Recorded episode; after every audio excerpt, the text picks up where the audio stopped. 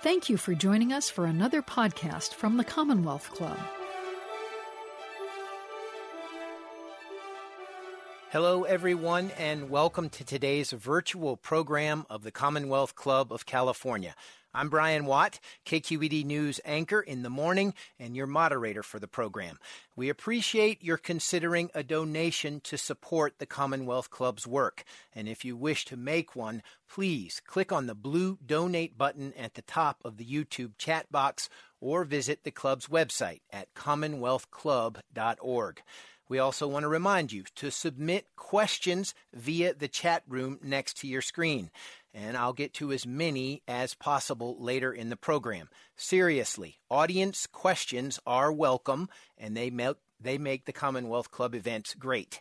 Now, it's my pleasure to introduce our distinguished speaker, Erwin Chemerinsky, Dean of the University of California, Berkeley Law School, and author of the new book, Presumed Guilty how the Supreme Court empowered the police and subverted civil rights. Erwin Chemerinsky is one of the country's most respected constitutional law scholars, and in his new book, he says that rulings by the U.S. Supreme Court have set the table for the kind of policing that led to the deaths of George Floyd, Breonna Taylor, and brought people out into the streets in protest across the country. The Supreme Court has allowed the pe- perpetuation of racist policing by presuming that suspects, especially people of color, are guilty before being charged. Dean Chemerinsky argues that the fact that police are nine times more likely to kill black men than other Americans is no accident, but rather the result of an elaborate body of doctrines. He says the pro defendant Warren Court was only brief historical aberration and that this more liberal era ended with Richard Nixon's presidency and the ascendance of conservative justices whose rulings have permitted stops and frisks, limited suits to reform police departments, even abetted the use of chokeholds. Today, we'll discuss policing in America and hear Dean Erwin Chemerinsky's thoughts on necessary steps to create a more robust court system that will enhance civil rights. Now, Welcome, Dean Chemerinsky. It's good to see you. Good to see you. Thank you so much for having me on. Absolutely. My first reference point on the issue of what we called back then police brutality is the beating of Rodney King in Los Angeles in 1991. That is when I realized how real and bad police use of force could be, as well as how tricky it can be to prosecute it in court. But you begin your book with a very thorough look at another case that happened in Los Angeles that actually started 15 years earlier in 1976 and went all the way to the Supreme Court. So, what happened to a man named Adolph Lyons, and why is his case so important? Adolph Lyons was a 24 year old black man was stopped by Los Angeles police officers late one night driving a burnt out taillight. The officers ordered Lyons out of his car. They slammed his hands above his head under the roof of the car. Lyons complained that the keys that he was holding were cutting into the skin of his palm. The officer thought Lyons was, quote, mouthing off and administered a chokehold on Lyons. The officer literally put his forearm around Lyons' neck and choked until Lyons was unconscious. He awoke. He had urinated and defecated. He was spitting blood and dirt. He was given a traffic ticket and allowed to go. He did some research and discovered at that point 16 people in Los Angeles had died from police use of the chokehold, almost all like him, black men. He sued the city for an injunction to stop police from using the chokehold, except if necessary to protect the officer's life or safety. But the Supreme Court ruled 5 to 4 that Lyons could not sue for an injunction. The court said Lyons could not show that he personally was likely to choke again in the future. The court said if a plaintiff wants an injunction, like Lyons did, the plaintiff has to show a likelihood of future personal harm. No one will ever be able to show that they will be the ones who will be choked again in the future. Well, this is why the chokehold continued, even though it's so dangerous and unconstitutional. It was the chokehold that led to the death of George Floyd, Eric Garner, and many others. Hmm. Another, a couple of interesting things about this case that I didn't know anything about, not having gone to law school myself.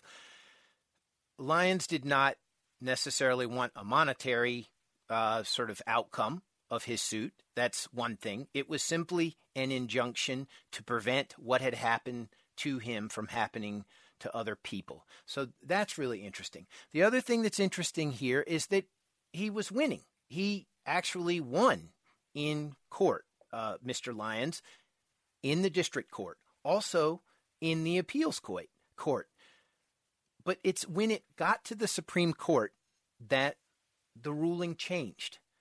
So, what does this say about the Supreme Court as an institution in this case and really in others? Well, I'm glad you mentioned the Court of Appeals decision because in this case it stressed how important it was to allow to have standing so someone could challenge this unconstitutional practice. What the Court of Appeals said was if Lyons can't sue for an injunction, then no one can, and the chokehold will continue to be used. But the Supreme Court said it doesn't matter that no one can sue unless a person can show that he or she personally choked again in the future. No suit can be allowed.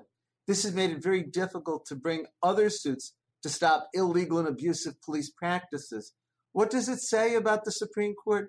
I think it says that it's a court that, through history, including in this case, has very much sided with law enforcement and has not taken seriously the harms that law enforcement can cause.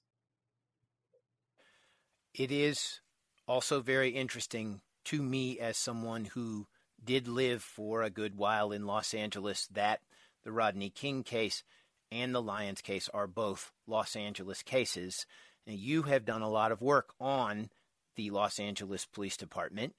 Has the police department, despite rulings, made reforms that represent some progress in police uh, use of force? It's a complicated story. I don't think it's coincidence that Lyons and the Rodney King beating occurred in Los Angeles.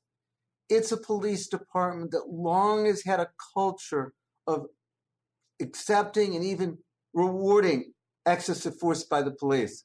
I say in the book that it's a culture that very much exalted Dirty Harry and shunned Serpico, though my children had no idea what I was referring to in saying that. It, after the Rampart scandal in 2000, the Department of Justice said to the city, We have found a pattern and practice of civil rights violations. And the city and the Justice Department entered into an over 100 page agreement to reform the LAPD. There was a chief then, Bill Bratton, who came in committed to enforcing the consent decree.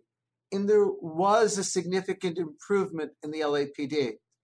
In fact, I present in the last chapter of the book statistics that show occasions for use of force went down, police killings went down.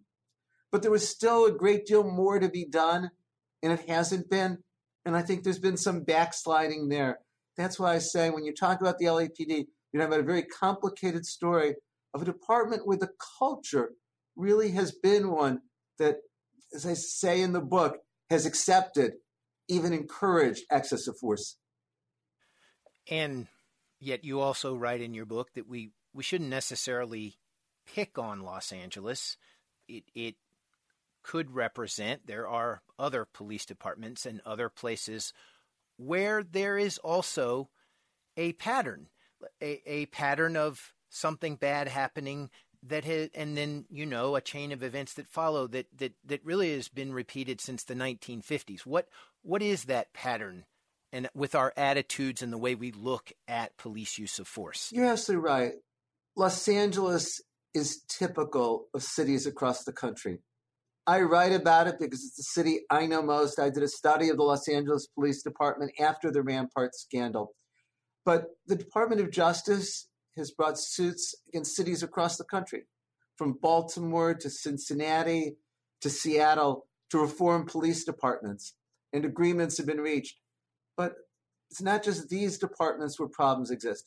There was a lawsuit in New York that documented that the New York police engaged in stop and frisk of black and Latinos far more than whites, holding every variable constant. We're all familiar with what on in Ferguson, Missouri. So the problem of policing, excessive force, and racist policing is a national one, and it's one of long standing. There is another case that you write about in the book that is very, very significant with regard to the Supreme Court ruling 1968, Terry v. Ohio. Eh, so that we can move forward in this discussion, can you explain that case to us and, and why it's so relevant today? Sure. It involves a couple of men in Cleveland who are on a public sidewalk. And they were walking back and forth on the public sidewalk. How often they were going back and forth is in dispute. One of the interesting things about this case is at each level of appeal, the story was they walked even more times back and forth across the sidewalk. A police officer saw them. It's not coincidence in these stories that the two men were black and the officer was white. The officer thought maybe they were casing the joint to rob it. Now remember, the men had done nothing illegal. They were doing what any of us are allowed to do walk on a public sidewalk. But the officer then took the men, stopped them, frisked them, found that they had guns, and they were arrested for illegal possession of guns. The Fourth Amendment of the Constitution says police are allowed to stop and detain somebody if there's, quote, probable cause that a crime has been committed or is about to be committed. No one would suggest that this rises to the level of probable cause. But the Supreme Court, eight to one, said police don't need to have probable cause in order to stop somebody, in order to frisk somebody. So long as there is this amorphous standard, reasonable suspicion, that's enough. And the court found that it was met here. And it's that which has really opened the door to ro- legitimated racial profiling in the United States. Mm-hmm. And this is a ruling that came from the Warren Court, which you call the most liberal court in American history.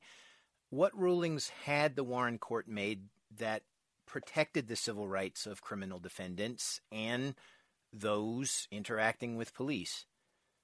Indeed, the period of the 1960s, from about 1962 to 1969, was an everyone agree we had the most liberal Supreme Court in history. We also had the court most willing to protect the rights of criminal suspects and defendants. In terms of what cases, everyone's familiar with Miranda versus Arizona from 1966 that said that when police question a person in custody, the officer has to give warnings. You have the right to remain silent. Anything you say can be used against you. The right to a lawyer. If you can't afford one, one will be provided.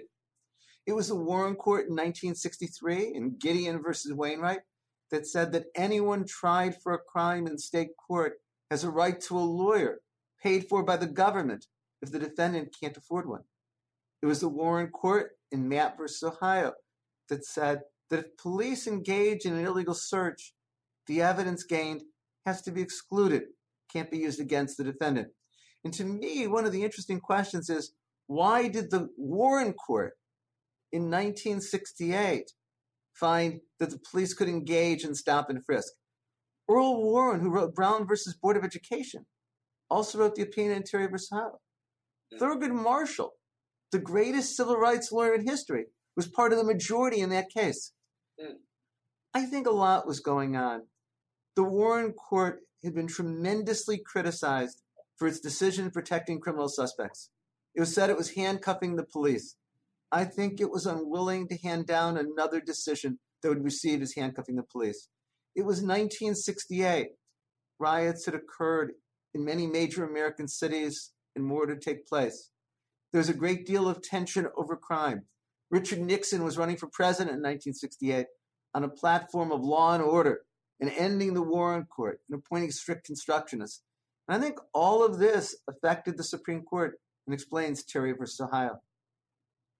I think the other big history lesson that jumps out of your book at me, and I thought I knew a little something about the history of civil rights in the courts, is President Richard Nixon appointed four Supreme Court justices in two years. And, you know, we thought our last president had a lot with three, but but this would really, really remake the, the Supreme Court. It truly did. He, Richard Nixon had two appointees in 1969 Chief Justice Warren Burger and Justice Harry Blackmun, and then two more in 1971, and these were William Rehnquist and Lewis Powell. They dramatically changed the direction of constitutional law. Just today, I was talking to my students about a case from 1973 where the Supreme Court said there's no right to education under the Constitution and there's no protection of the poor from discrimination. It was the four Nixon appointees and a holdover Eisenhower appointee. How different our country would have been had the Supreme Court found a right to equal educational opportunity in 1973.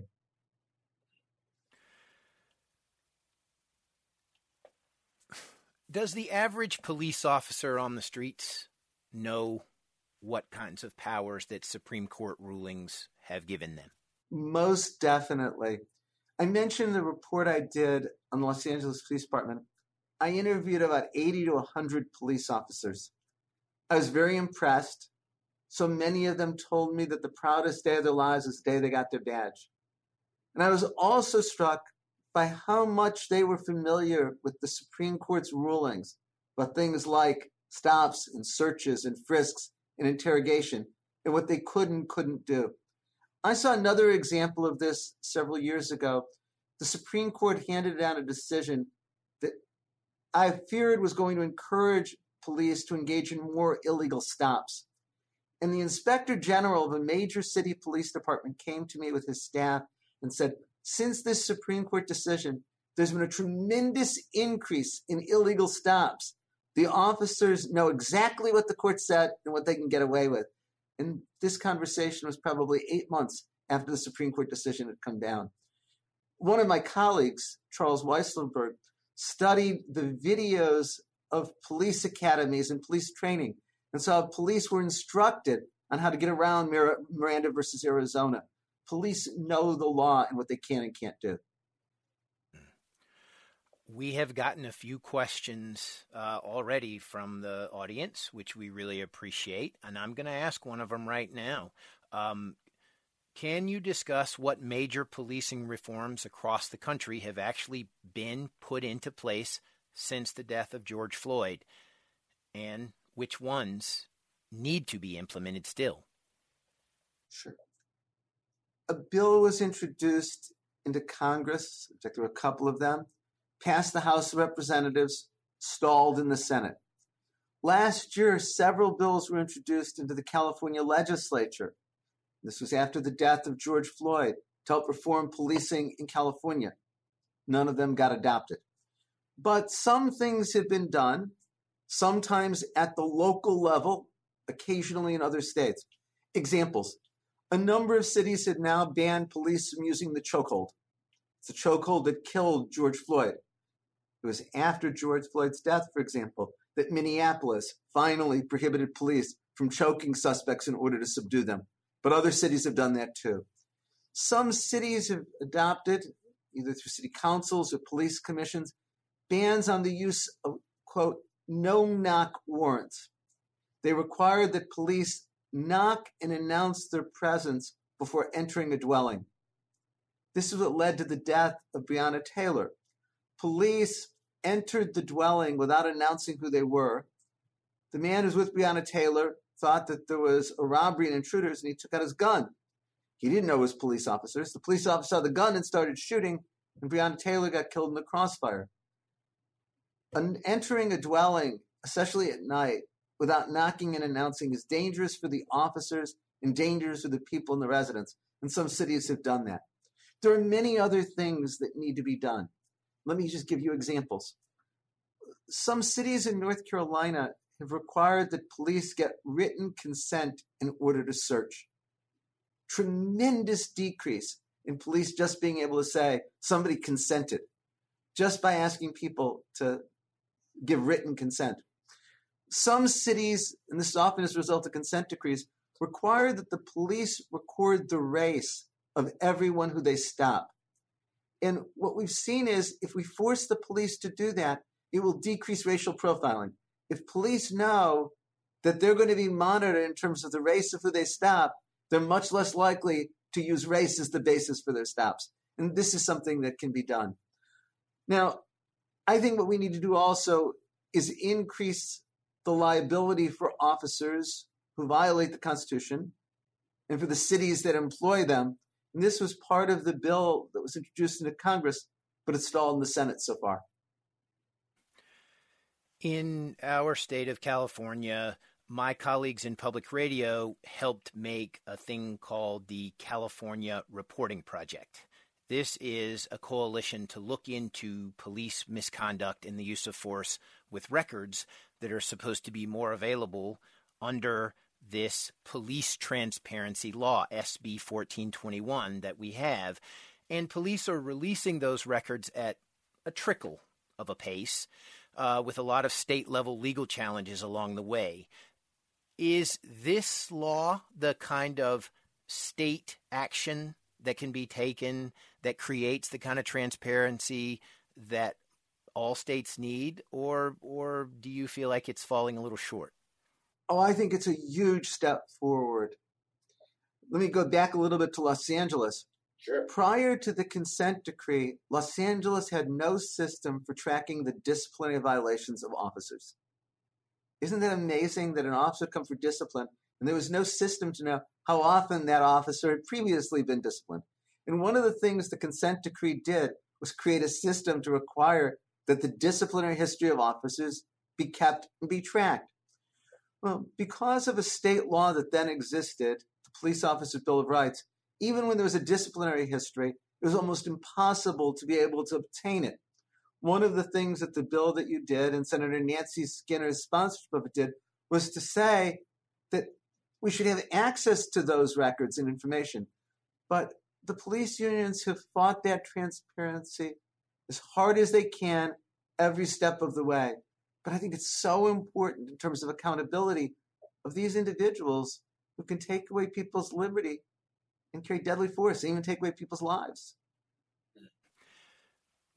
In the last section of your book, it's it's almost like a roadmap.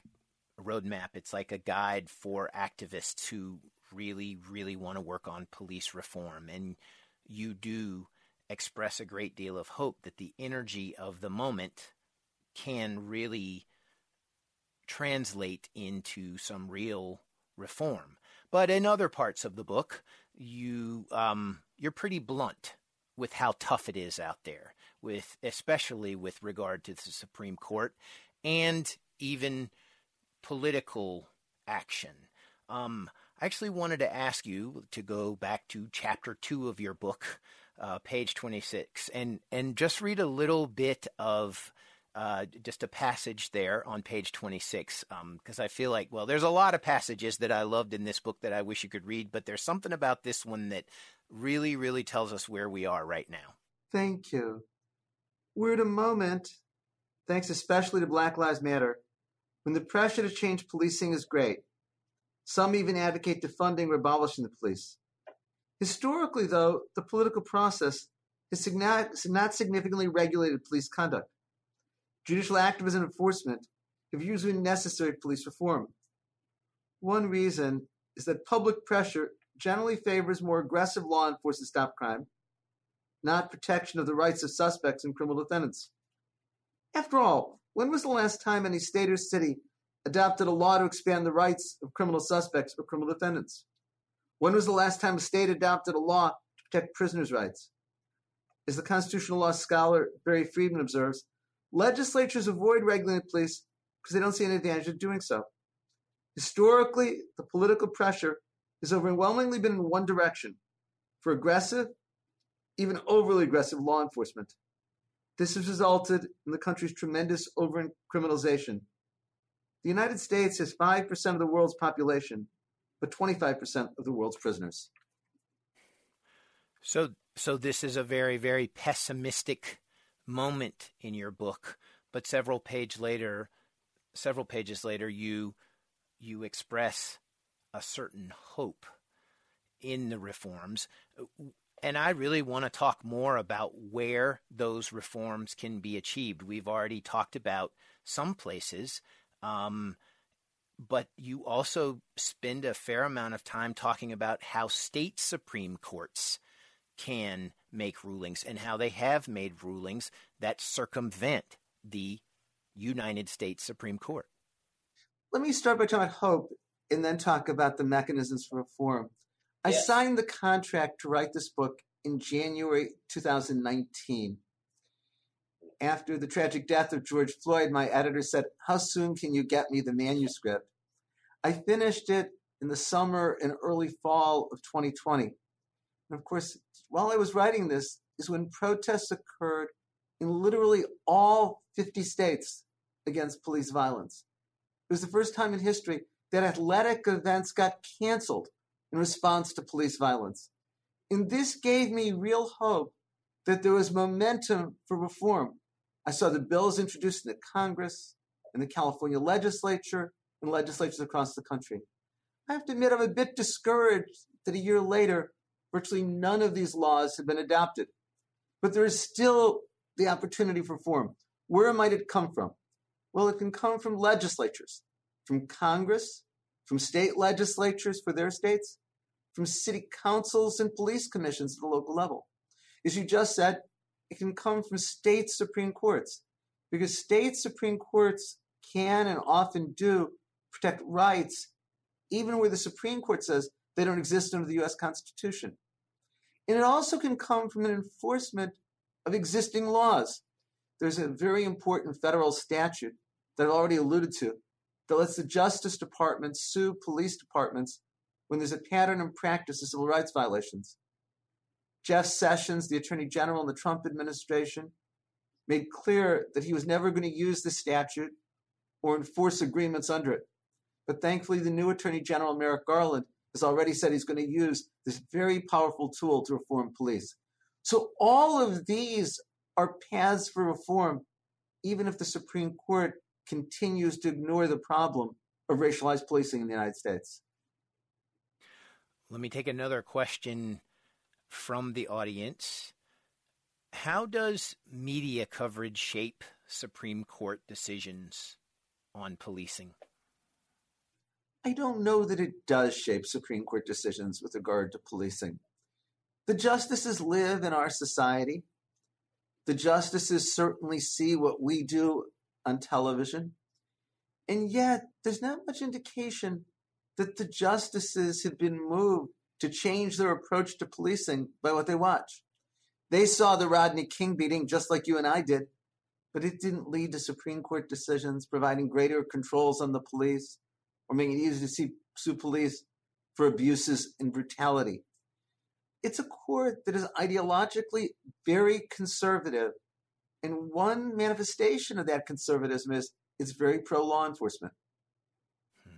I I think that there is a place in your book, if, I, if I'm remembering it correctly, where you actually go through all of the writings of the at least the conservative majority that's on the Supreme Court now, and you really find nothing in any of their decisions in any of their legal writings that expresses any concern about the inequities in policing.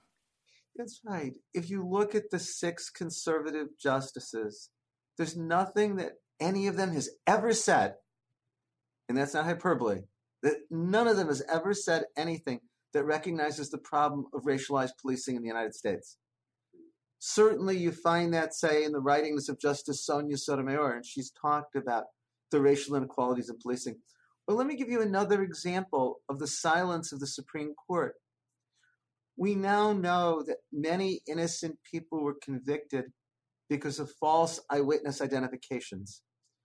We know of those who have been acquitted later or exonerated when DNA evidence shows they didn't do it but a large percentage of them had been convicted because of erroneous eyewitness identification. We know from social psychologists that especially cross racial eyewitness identifications are particularly fallible. This is when somebody's identifying one of a different race. Since 1986, when William Rehnquist became Chief Justice, to today, it's a period of 35 years, there's only been one Supreme Court case dealing with the issue of eyewitness identification, and it found in favor of the police. This is a major problem with law enforcement that we know has led to the conviction of many innocent people, and the Supreme Court has obviously just ignored it. This is actually goes straight into the next question I'm getting from the audience. There is talk in some circles that Supreme Court justices should have term limits. I think this audience member is curious if you believe you, the constitutional law scholar, would alter any rulings on policing.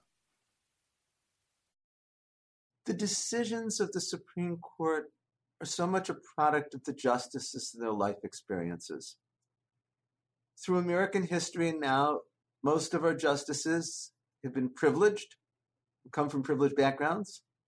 Almost all have been white. There have been very few justices of color in all of American history. And they bring those experiences, including those perceptions of the police, with them.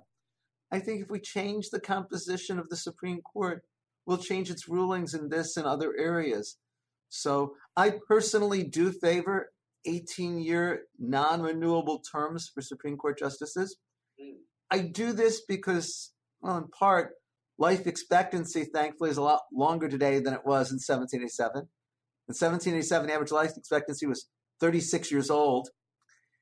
Think about the current justices. Clarence Thomas was confirmed in 1991 when he was 43 years old.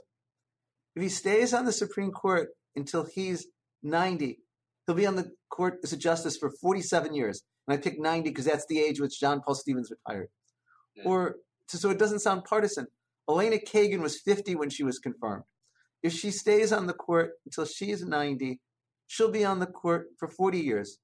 Or one more example Amy Coney Barrett was confirmed on October 26. At the time, she was 48 years old. If she stays on the court until she's 87, and that was the age which Justice Ginsburg died, Barrett will be a justice into the year 2059. This is just too much power in any person's hands for too long a period of time. Wow. When you cited all of those realities in your book, I read it as the sort of, hey, we need to realize that we can't count on the Supreme Court. It's very important that we start looking for other avenues down which to pursue policing reform. But here you've laid it out just in, in as an argument for limiting the terms of Supreme Court justices. That is very interesting. It's also we've got to recognize that there's a strong ideological imbalance on the court. Here's a statistic that's also in the book. Between 1960 and 2020, there were 32 years with a Republican president and 28 years with a Democratic president. In fact, in 2024, we'll have had 32 years of each. But since 1960, Republican presidents have appointed 15 justices to the court. Democratic presidents have appointed only eight justices to the court. And Republican presidents have tended to pick very conservative individuals who, as part of that, are very pro police all of this adds up to both why I favor term limits, but also as to why you're absolutely right as to my thesis. We can't rely on the Supreme Court. We need to look to those other avenues for police reform. Let's go down to the local avenue for a couple of questions from the audience. Uh, and and you know this is a very statistic specific question, so if you don't know the exact answer, maybe you know something that relates to it. Something tells me you do. Um, what percentage of police departments have people of color as chiefs, and what impact is this having on policing? I don't know the percentage that people of color chiefs. Um, in terms of the impact on policing, that's very much in dispute. Some believe that having a person of color as chief can really make a difference. That person then brings the experience of a person of color to the role. Others believe that just having a chief who's a person of color doesn't make a big difference. And certainly in Los Angeles, we've seen both. We've, you know, Bernard Parks, a black man, was the chief, but he had come up through the ranks of the Los Angeles Police Department, and he was not a reformer chief by any means. I mean, at one point, he said to me face to face, until you stand up to the bullets, you have no right to criticize my department. Mm. On the other hand, Bill Bratton was white, was very committed to police reform. He appointed a constitutional policing advisor Connie Rice, a black civil rights lawyer, to come into the department, which is something almost unheard of. So the race of the chief can matter, but how much, I think, is in dispute. Another question about sort of law enforcement at the local level. How common is tension between district attorneys and police as it is in San Francisco and Los Angeles? And what impact is this having on policing? Historically, there hasn't been tension between district attorneys and police. In fact, one of the concerns that's long been raised is that district attorneys don't check the police even when they should. And I saw this in my study of the Los Angeles Police Department that district assistant attorneys looked the other way when there was police misconduct rather than expose it. And what I heard as I talked to police and prosecutors was the deputy district attorneys relied on the police every day for the evidence in every case, and they didn't want to have a tense relationship with the police. But now in some cities, there are reform DAs. Um, we certainly saw it in Philadelphia. We see it in Los Angeles, George Gascon, who previously was in San Francisco. We see it with Chesa Boudin. And in these cities, there's a real tension between the district attorneys and the police. Take George Gascon as an example. The police union in San Francisco vehemently opposed Gascon being elected district attorney of Los Angeles. Well, why? Because there had been such tension between Gascon wanting to more aggressively investigate things like police use of excessive force and the union being protective. So, where we have more progressive DAs, we're also seeing that tension with police. How healthy do you think this tension is? I don't know. I think it's too soon to say. On the one hand, I would hope it's healthy, that it's a DA who says, my office is not going to look the other way when there's police excess of force and police misconduct. On the other hand, the DA's office has to work with the police. And if the police aren't cooperating, then law enforcement can't function. Will it be a positive story or will it be a detrimental story? or will the reality some someplace in between? We're too new in this. I mean, George Gascon just got elected in November. Um, don't know how it's going to all play out in Los Angeles County. He's already being subjected to a recall election, though, by those who believe that he is trying too hard to reform the criminal justice system. Hmm. I have another question from one of my colleagues on the California Reporting Project they looked at data in Bakersfield that show black drivers are significantly more likely to be stopped compared to drivers of other races. Not long ago, the California Reporting Project reported that Bakersfield police have disclosed breaking 46 bones in 31 people, and no officer faced discipline for any of those incidents. Now, the state attorney general has settled with the Bakersfield police where the department admits no wrongdoing but agrees to change practices over a number of years. What do settlement, settlements like this need to have in order to offer hope for reform? I want to start by saying what you describe with regard to Bakersfield is not unique. We've seen the same thing in cities all across the country. If there's going to be a settlement, it has to bring about significant reform. Now, we can talk about many of the things that that involves. I don't know, for example, if there previously had been body cams and dash cams that the police have that they record what's going on, and rules that prevent the police from turning them off when they want to engage in misconduct. I don't know if Bakersfield has a rule that requires that the police record the race of everyone they stop. I don't know how use of force is investigated in Bakersfield or under this consent decree. I don't know who's the disciplinary panels that hear this, but we want to make sure there is an effective disciplinary system. I don't know if there's a tracking system of discipline for officers, but there has to be ultimately a culture in the department that makes that kind of excess of force unacceptable until the culture of the department changes, we're not going to be able to have reforms. Now we then get to the question, how do you change the culture of the department? I think it's very important that officers be able to report the misconduct of other officers without facing reprisals. I had an incident, and this is now almost 20 years ago, where an officer in the Los Angeles Police Department came into my office. I was professor at the University of Southern California at the time. And at first I was stunned and worried something happened to one of my children because there's a, a large man, gun, handcuffs, baton there. And he said, Professor, can I talk to you in confidence? And he told me of some very illegal, disturbing things going on at Station House. And he said, I want to know two things. Who can I tell this anonymously to? Because I worry that if it's known that I reported it, the next time I'm in trouble in the field, no one's going to guard my back.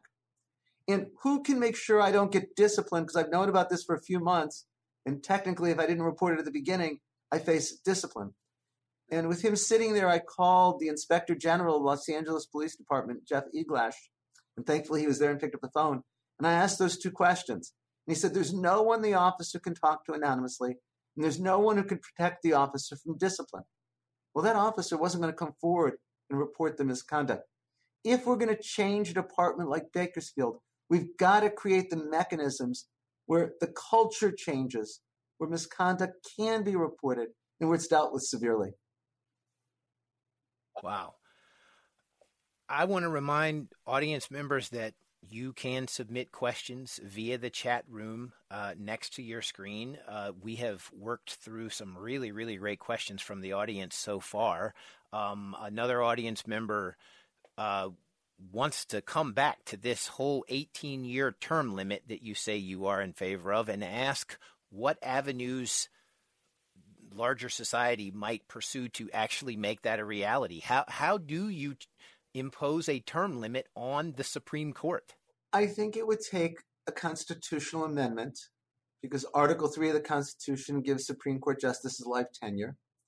There are some who believe we could do this by a federal statute where the justices would keep their title and salary but stop hearing cases after 18 months. I'm skeptical of that. President Biden does have a commission that's looking at reforming the Supreme Court. It's supposed to issue its report by November. We'll see what it says about term limits. One thing that gives me hope is that there's bipartisan support. Rick Perry, when he ran for governor, when he ran for president, remember he was the conservative governor of Texas time, supported 18 year non renewable terms for Supreme Court justices. My worry, though, is that to amend the Constitution takes a great deal of effort. And is there a constituency that cares enough about this issue to put in that work to amend the Constitution? there's also an, uh, a demand for a little bit more specific specificity on the logic behind 18 years. What's what in your mind is magic about the number 18 years? There are nine justices, and if there were 18 year non-renewal terms and they were staggered, there'd be a vacancy every two years, yeah. and then every president would get an even an equal ability to change the composition of the Supreme Court, and 18 years also seems to me long enough to allow for the learning curve of being a Supreme Court justice, but yet short enough that no one serving on the court as we're going to see for three and four decades. When you mentioned all that happened sort of in the history of our country from when you were asked to write this book to uh, when you were asked how quickly you could finish this book to when you actually finished it, it, it, it made me realize that this time last year, police reform was a very, very, it was front and center. And if, if we go 12 months to, to today, and we're talking about Afghanistan, the, the Delta variant. We, we could have a housing crisis on our hands that is exacerbated by the pandemic. My question to you is how, how do activists who have really have been focusing on this for a long time keep police reform front and center? How, how, this energy that made you hopeful that uh, progress can be made, how do you keep that energy alive? I don't know attention spans on public issues are short. In the attention span last year, the attention was very much focused on policing. And then it went on to so many other issues. There are people, such as the Black Lives Matter movement, who are really dedicating their careers and their lives to this. And we need to follow their lead. We need to continue to push city councils, state legislatures, Congress to adopt legislation. My pessimistic fear it's going to take the next George Floyd incident or Michael Brown incident. Michael Brown was the person killed by the police in Ferguson, Missouri. And there will be another, and it will take something like that to then revitalize the movement. But why should it take more people, more black men dying in order to finally get something done? You do not dance around the notions of defunding or abolishing the police. You acknowledge that this is a big argument that is being made by a number of activists, but you do conclude that we need the police. Why? I understand the impulse to say, let's abolish the police. And people I respect, including my colleagues here at Berkeley Law, would argue for it. But it's not realistic or reasonable. Every society needs law enforcement. Every society needs to have some criminal statutes and needs to have them enforced. And the reality is, if somehow we abolish the police, then those with money would just hire private security forces. We wouldn't eliminate policing, and those private security forces wouldn't have to comply with the Constitution because they're not the government. I think we'd end up much worse off. I'm also struck by opinion poll after opinion poll shows that even in communities of color, maybe especially in communities of color, there's not support for abolishing the police because of the recognition of the need for police in certain circumstances. Now, defunding the police might mean abolishing them, in which case I don't think that's realistic or reasonable. But I do think there are things that we've traditionally asked the police to do that we might turn to other social service agencies to provide. Some of the mental health services that police have provided.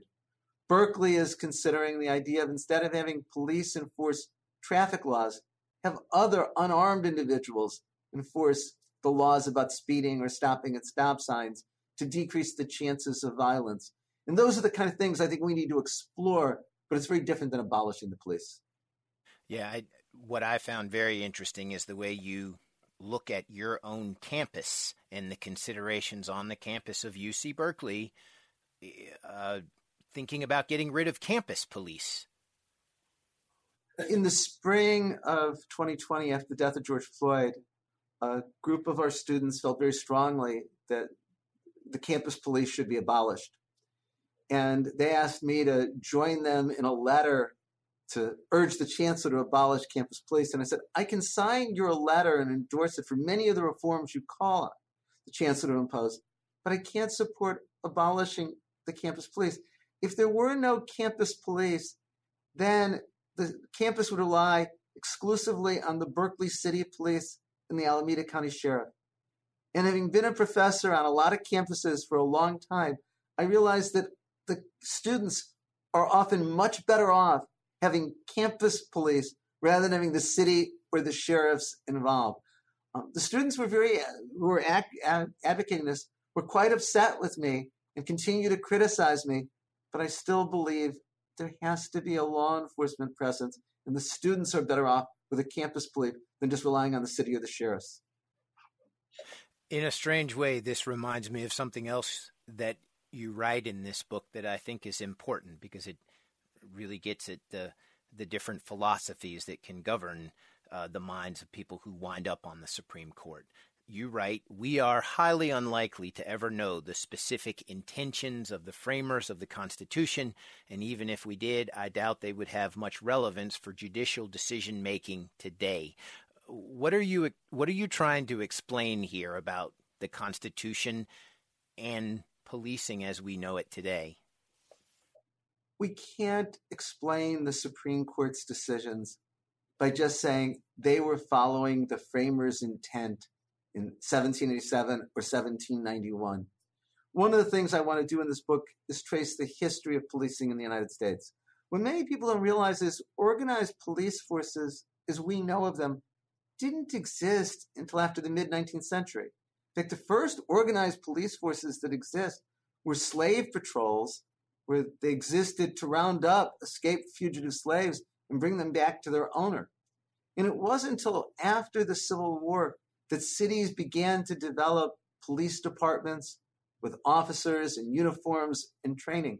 Before that, there might be a sheriff or a marshal who would just round up a posse when it was necessary to get somebody.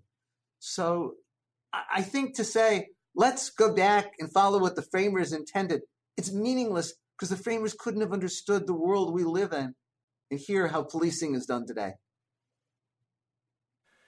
So let's go off the topic of police reform, and I have to ask you about the very, very hot political topic in the state of California right now, and that is the recall election. Coming up here in just two weeks, you wrote an op ed in the New York Times saying that it is basically unconstitutional as an idea. A lawsuit was filed to block this election, but just Friday, a few days ago, a federal judge rejected the suit in a ruling. So, what was your argument about why it's unconstitutional, and, and what do you think of the judge's argument? I wrote this op ed and also one in the LA Times with my colleague Aaron Edlin. And our concern is that if Gavin Newsom is recalled, there'll be probably 48 or 49% of the voters who want him to stay in office. The opinion polls show that on the question whether he's recalled, it's going to be very close. If he is recalled, then the candidate who gets the most votes on the second question on the ballot becomes governor. Under the most recent polls I've seen, the candidate who's leading there has 18% of the vote. And so what we face is the possibility that 48 or 49% of the voters want Gavin Newsom to stay governor, 18% of the voters want the alternative, and yet that's the person who'll be governor. And our argument is that's unconstitutional as well as unwise. The lawsuit filed in Los Angeles in federal district court was not on this theory. It was on a different legal theory. And on Friday, a federal district court judge, Michael Fitzgerald, rejected that lawsuit. Aaron and I had nothing to do with the lawsuit. And as I say, it didn't track what we had argued for. I see. So I, you know, the articles that I've read about this ruling um, from Judge Fitzgerald is they note that he's an Obama appointee. They also note that the plaintiff plans to appeal to the Ninth Circuit.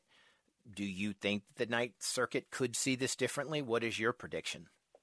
I should also mention, in addition to being an Obama appointee, Judge Fitzgerald is a Berkeley Law graduate and alum of my law school. Um, very proud of the alums who've gone on to the bench.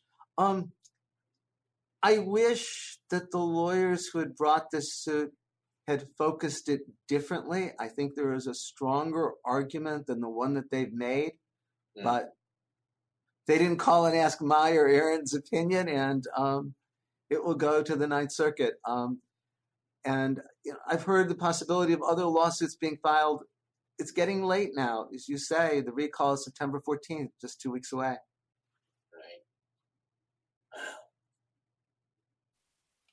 Uh, I have another question from the audience. Is there any relationship between domestic terrorist threats and improper policing?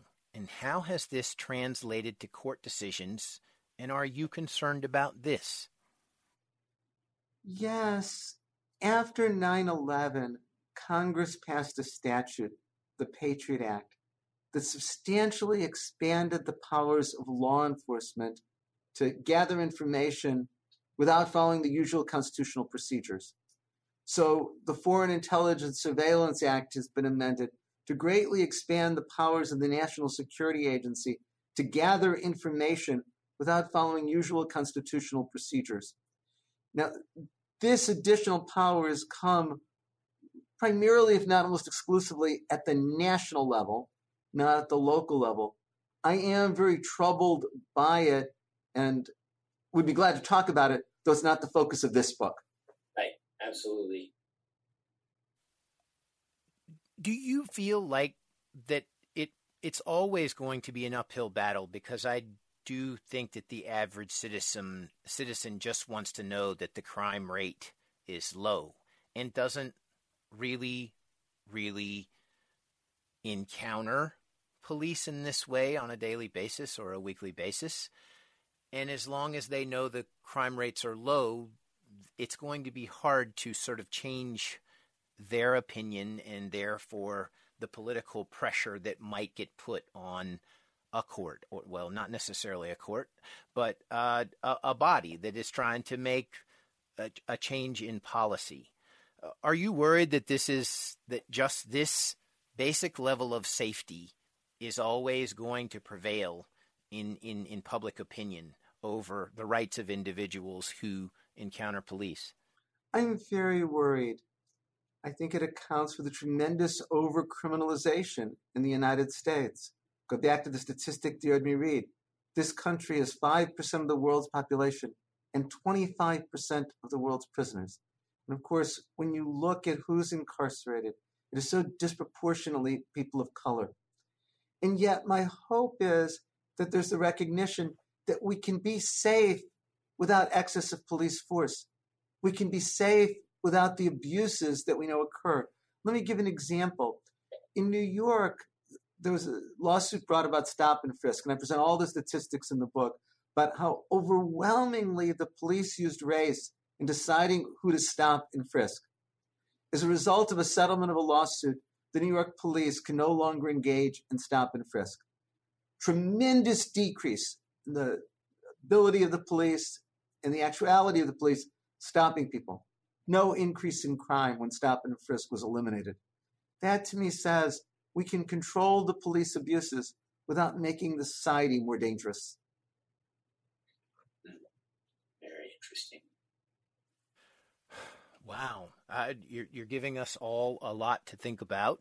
Um, I'm still reminding audience members we have a few minutes left. If you have any questions that you would like to put to Dean Erwin Chemerinsky of the UC Berkeley School of Law, um, I, I, you're so efficient in answering questions. Um, I thought I had a lot of them for you.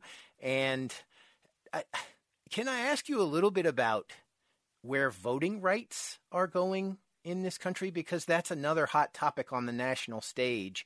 And you know it's it's a very very complicated issue in the little time we have left but um, and there's a relationship between voting rights and controlling the police.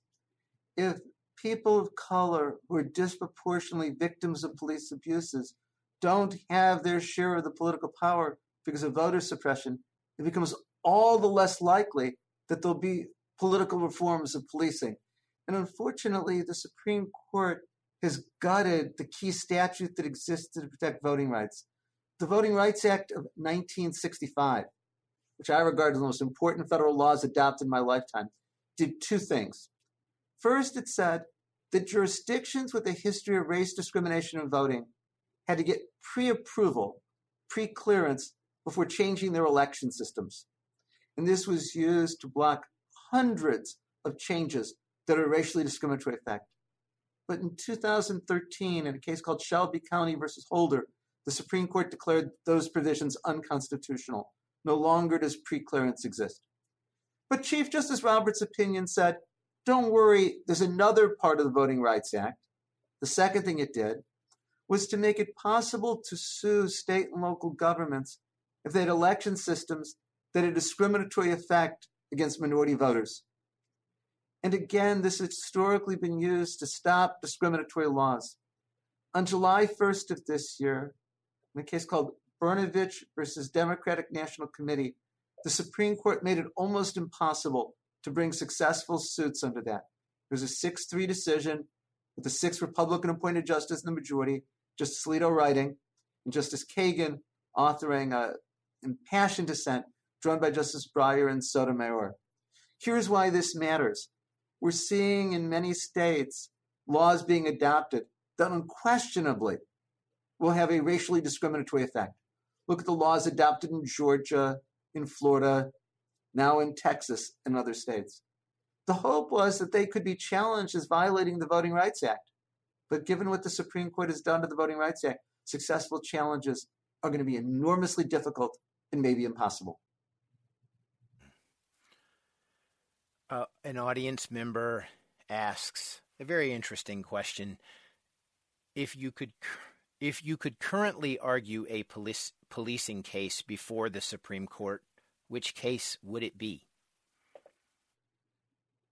I'm not sure if they say if I could re-argue a case and change a case, what it would be, or where I would want to argue a case in the future to change the law, because you know there are a lot of precedents that I talk about in the book that right. I would want to undo. There's mm-hmm. a case called Whren versus United States that makes it possible for the police to stop any driver at any time. All the police have to do is follow the driver until the driver turns without a turn signal or goes a mile over the speed limit or right. doesn't stop at the stop sign long enough. And the Supreme Court says it doesn't matter if the police officer's motive was racial, doesn't matter the traffic stop was pretextual, the police can do that. I want to see the Supreme Court overrule Whren. In terms of cases in the future, I'd like the Supreme Court to change what's a technical legal doctrine called qualified immunity. Qualified immunity makes it very difficult to sue police officers. In fact, I filed a petition for review in the Supreme Court in the spring of 2020 to ask them to change aspects of qualified immunity. And the court denied review in that and about a dozen other cases. But my hope is the court will do that in the future. My hope is, I alluded to earlier, the court will take cases in the future to deal with the problem of false eyewitness identifications. The court's ignored that problem for the last 35 years. And we're talking about innocent people being convicted, even put to death, based on false eyewitness identifications, and the court doing nothing about it. What was the first case you argued in front of the Supreme Court? The case was Lockyer versus Andrade. I argued it in November of 2002. My client, Leandro Andrade, had been sentenced to 50 years to life in prison, no possibility of parole for 50 years, for stealing $153 worth of videotapes from Kmart stores in San Bernardino, California. He received that sentence even though he'd never committed a violent crime. He received that sentence even though prior to California's three strikes law, no one in the history of the United States had ever received a life sentence for shoplifting. I argued his case in the Federal Court of Appeals and I won. The Federal Court of Appeals, the Ninth Circuit said the sentence was cruel and unusual punishment 50 years for shoplifting. I lost in the Supreme Court five to four, with the court emphasizing the ability of states to decide the punishment for crimes. And here we are today. Very, very interesting way to start a career in front of the Supreme Court. Another audience person would like to know if you were picking a Supreme Court justice, what would be the quality you would seek above all others? As with anything, there isn't a quality, there's many qualities. I'd obviously want a person of great intelligence. I'd want a person of great empathy and humanity. I want a person with a wide range of life experiences, not a narrow range of life experiences. Thurgood Marshall, Ruth Bader Ginsburg were so important on the court because what they'd experienced and seen in their lives. Some of the more recent justices have had a path that's far narrower than that. But I, I want our justices to have a real humanity. And that's what I think has been missing too often on the current court and the court historically. Dean Erwin Chemerinsky of the University of California, Berkeley Law School. Thank you very much. Oh, thank you for doing this conversation. Truly my great pleasure. Dean Chemerinsky is the author of the new book, Presumed Guilty How the Supreme Court Empowered the Police and Subverted Civil Rights. We want to remind you that Dean Chemerinsky's book is available online and at your local bookstore. And we also thank all of our viewers, everyone who submitted a question. It was fantastic. My name is Brian Watt, and now this virtual program of the Commonwealth Club of California is adjourned. You've been listening to the Commonwealth Club of California. Hear thousands of our podcasts on Apple Podcasts, Google Play, and Stitcher. If you like what you've heard, please consider supporting our work and help us bring 500 programs a year to listeners like you. go to commonwealthclub.org/donate. Think your way around the world with our travel programs to exciting domestic and international destinations. And when you're in the Bay Area, please join us live at our events. Thank you for listening and for your support.